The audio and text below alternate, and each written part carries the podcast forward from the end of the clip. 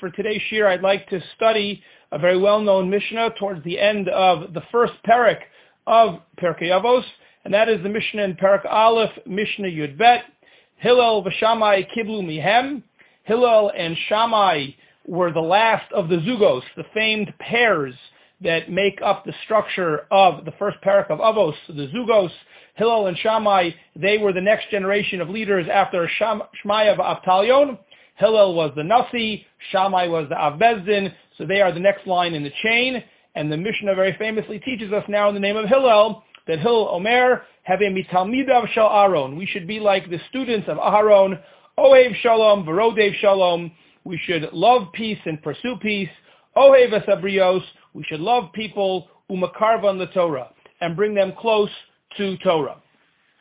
So that is the Mishnah that I'd like to study with you, and it's a very well-known Mishnah, and I think it's very rich, and we'll have a lot uh, insightful uh, information to hopefully uh, enlighten us. So first of all, uh, in terms of the opening statement of the Mishnah about how uh, how uh, we should follow the model of Aaron, who was Ohev Shalom, Verodev Shalom. So many of the Mefarshim here on our Mishnah quote the a famous medrash, which uh, the source is in the Avos to Rabbi Nassan, that's who the Bartanura and the Rambam quoted from, about how Aaron was an incredible, Aaron HaKohen, the Aaron, was incredible at not only uh, valuing, loving peace, but genuinely facilitating it, literally running after it. And uh, the to just to paraphrase it, I won't read it inside for the sake of time, but the Avos Rabbi Nassan, this is in Parak Yud Bet of the Avos Rabbi Nassan, talks about how when Aaron would find out that two people had gotten to a fight, he would go over to one of them and say, you know, the other guy feels so, so terrible. He's just too embarrassed to come over to you. And that person would be inspired to make the first move. Then Aaron would go to the other guy and say, you know, the second, the first guy, he's really, he feels so bad. He really would love to come over to you, but he's just too embarrassed. So each one of them uh, would be uh, motivated to take the first step based on Aaron's creative, uh, shall we say, uh, description uh, of uh, the environment. Umitoch says the Avos Rabbi Nassan, each one would come to the meeting, so to speak, based on what Aaron had told them, thinking that the other one truly, genuinely wanted peace. And in fact, this is part of a, a larger idea, which will way beyond the scope of our brief shir today, but Chazal do tell us in other places that Shalom, that in order uh, to make peace, one is allowed uh, to stretch the truth a little bit when one has uh, sincere uh, and practical motivations for facilitating peace. And this teaching of the Avos Rabbi Nassan and Aaron HaKohen as the role model uh, is the basis for that. Uh, Rashi and his Talmidim, the Machzor Vitri, actually quote an even more extreme story about a certain man who was having a very big fight with his wife, and he made uh, a neder on the wife that she would have no benefit from him unless he would spit in the eye uh, of the Kohen Gadol, and assuming that there's no way she would be able to do this. And Aaron heard about this, and he pretended that he had something in his eye, and he went over to the woman. He said, I just need a little uh, lubrication to get this out of my eye. Could you spit in my eye to get it out of my eye? So an incredibly dramatic and extreme example of Aaron going uh, to the unbelievable lengths in order to help uh, allow a marriage to uh, get, so to speak, get back together. The Mefarshim quote that the, the model or the inspiration for all of this is actually a pasuk in the Navi Malachi in Perik Bet, which says "Ubishlomam ubimishor halach iti," that uh, in order to uh, bring uh, shalom and mishor uh, you pursued Varabim Heshiv Avon, and not only the first part of the Mishnah, but the second part, how he brought back many people from sin. And the very next pasuk talks about uh, the Kohen uh, that we know that it's clear from the context that those psukim in Malachi and Parak Bet are talking about the Kohen.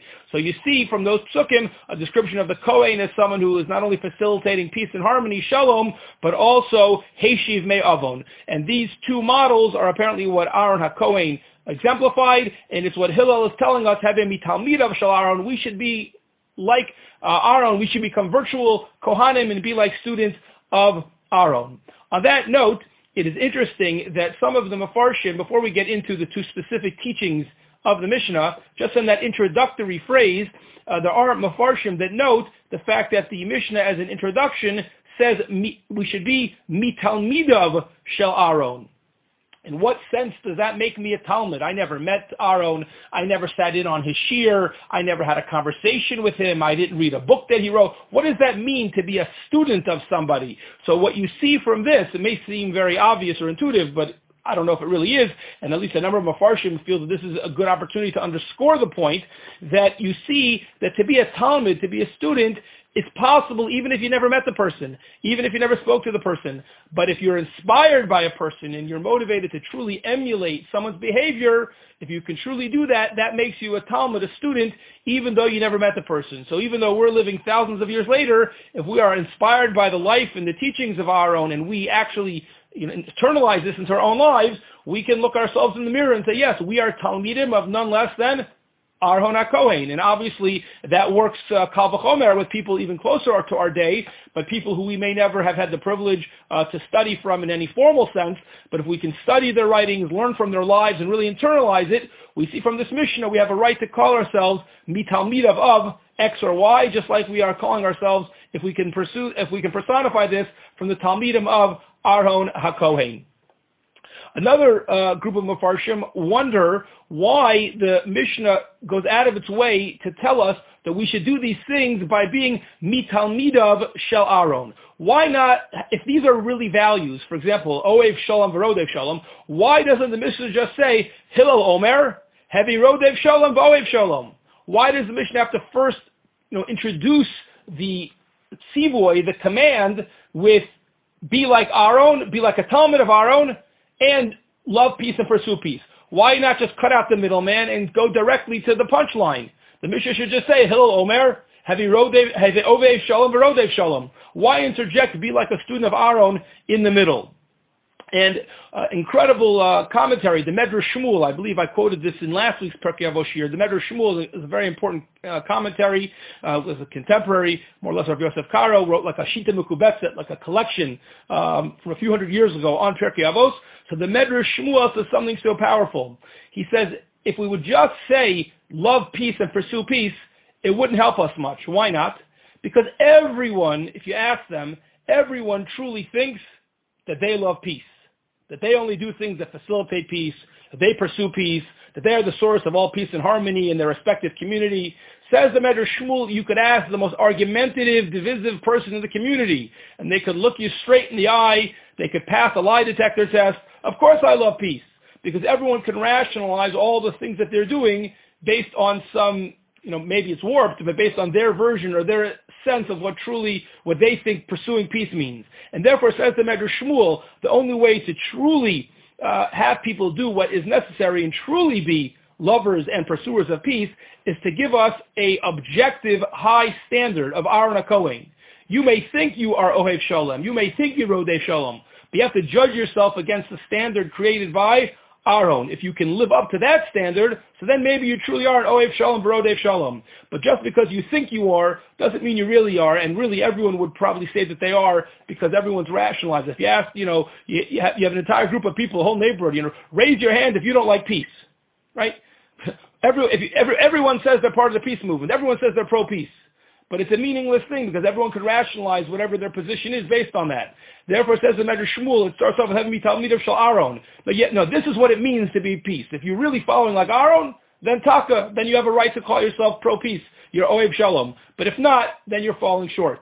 In, in that vein, the famous uh, Svardi posek, Rav Chaim Yosef David Azulai, the Chida, in one of his 100 plus books, he's one of the most prolific authors of all time, the Chida, in one of his books, says, you see, the reason that the, Med, the Mishnah says, be like a Talmud of our own, is because it's not enough to just do the action, but rather one has to truly personify it. It has to become part of your essence. It should be part of your personality, like it was part of Aaron's personality. It's not just being Oev Shalom, Rodev Shalom. It's becoming an Ish or an Isha of shalom, being a true person who's part of your essence is peace, and that is something that we are, that adds based on the introductory phrase of having mitalmid of shalaron. And finally, finally, one last piece of introduction before we get to the two specific teachings is that a number of Mefarshim ask, once now you've explained to me why it's not enough to just say pursue peace or love peace, but we have to introduce Aaron as a middleman, okay, so then why do we seem to bump it down by saying heavy mitalmid of Shalaron, be like a student of Aaron. Why not just say be like Aaron? right? We know when when I was a kid, you know, and I think it's probably today still considered one of the most famous advertising slogans uh, of all time, right? That when Nike was selling the, the the sneakers of Michael Jordan, they made the famous phrase "Be like Mike," right? Nike didn't come out and say "Be like the proteges of Mike," "Be like the people who look up to Mike." It said "Be like Mike." Now, of course, you couldn't really be like Michael Jordan, and really that is what you were trying to say. But it was certainly much more effective to go say, be like Mike. So a number of Mepharshim say, why doesn't our Mishnah say, be like Aaron? Why does it, why does it say, be like the students of Aaron, having me Talmid of Shal Aaron HaKohen? It should have just said, be like Aaron HaKohen. So here also, the Medrash Shmuel and the Alshich, two more or less contemporaries, basically point out that there's a certain level of realism and humility that's built in. This isn't Madison Avenue. This isn't a marketing slogan.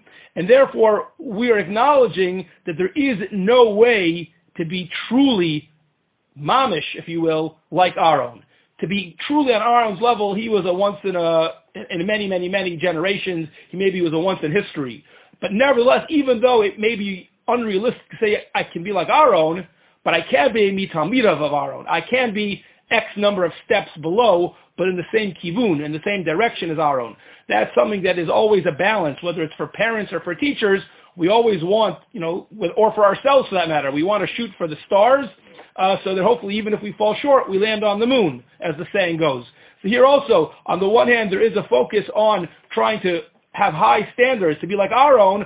On the other hand, if it just said be like our own, since it's pretty much impossible to be on his level, so then once we fell short, we might give up, but we might try, not try at all. So therefore, says the Medrash Shmuel, says the Alshich, having me talmid of Shalar. We know you can't be our own, but you can be. You can be. It's not easy, but you can be a Talmud of Aaron. You can be a little bit lower, but you could be on a level that is still approximate and inspired by Aaron. Okay, with all of that, I think it was important, but introductory remarks, we're now ready to focus on, respectively, the two teachings that the uh, Mishnah tells us.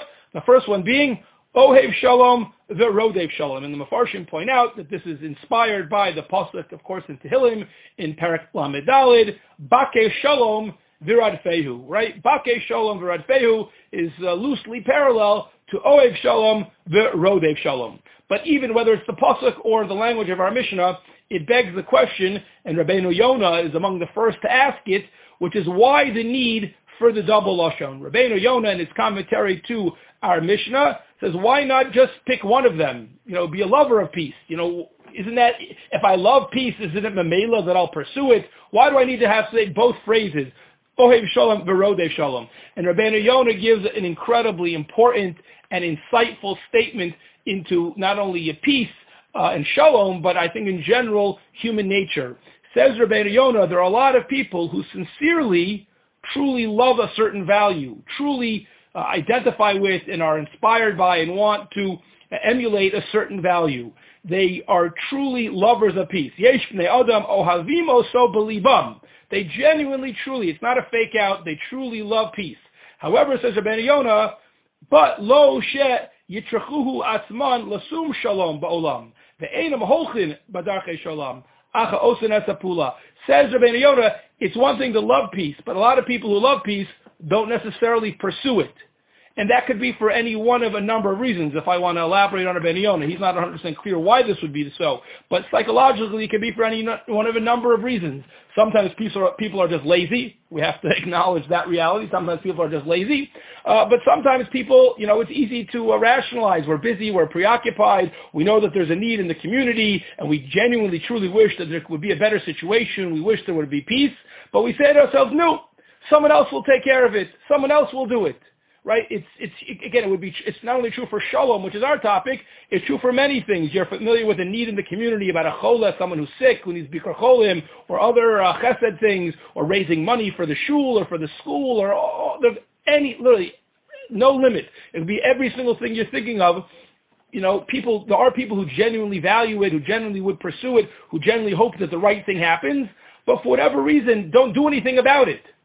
Says Rabbi Yonah, what our mission is coming to teach us is, it's nice to have your heart in the right place, but it's wholly insufficient. It's not enough to just be an Oev Shalom.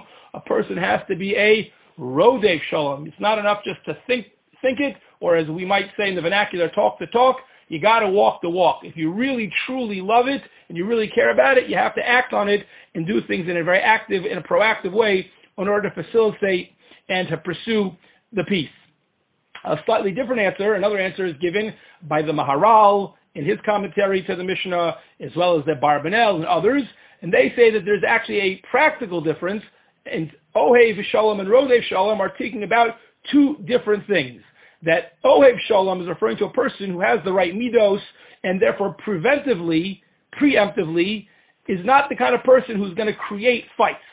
Right? We all know, unfortunately, painfully, for some of us it's in our family, for other of us it's in our neighborhood or our community or our broader social circle or our work environment.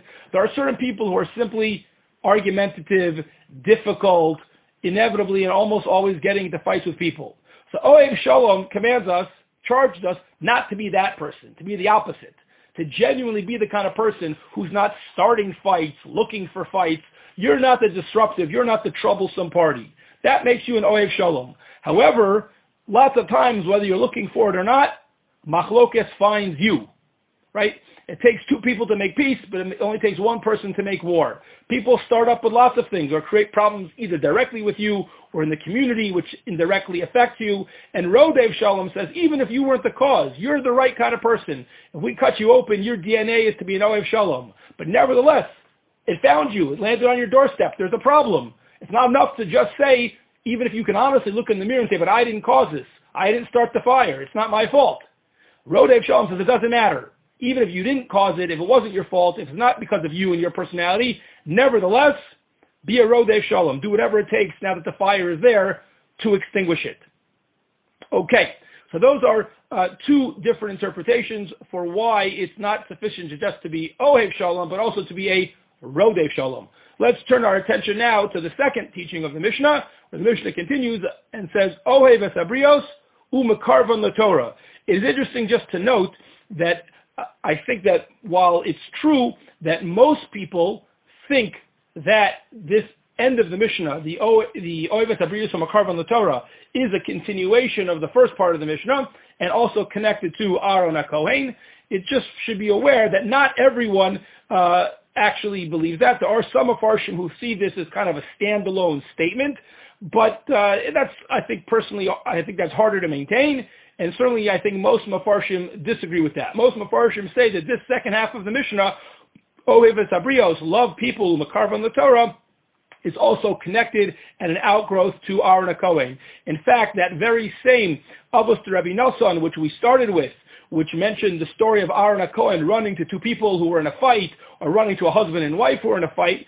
So the Mefarshim, like the Bartanura and the Rambam, Rabbeinu Yonah, others, they all quote the continuation also in the Avos Rabbi Nassan that explains how was it that Aaron was loving people, was, was Oivet Abrios, Makarva Torah. So the Medrash there says very famously that when Aaron would hear that someone sinned, whatever the sin was, it doesn't specify, but when Aaron would hear that someone sinned, Aaron would go out of his way to then befriend the person, never bringing up the issue whatsoever, just all of a sudden taking a liking and an interest to the person, such that the person would eventually be mitbayesh, a person would be humiliated, not to anyone else, but he would be humiliated to himself.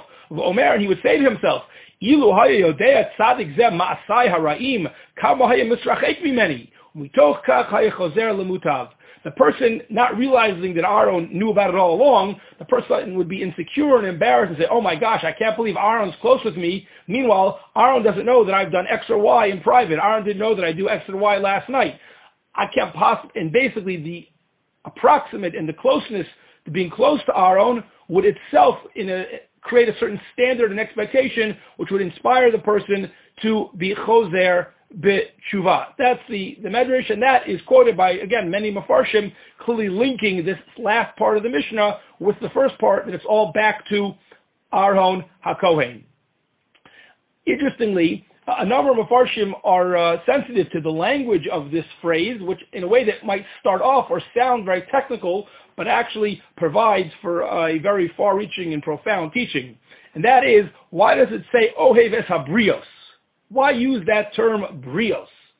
Why not say Ohev es Yisrael? Right? Usually we think of this as a way of saying Ahavas Yisrael, loving our fellow Jew. But if it's really meant to be talking about loving our fellow Jew, so why does it use the term brios? Brios is usually a more universalistic term. right?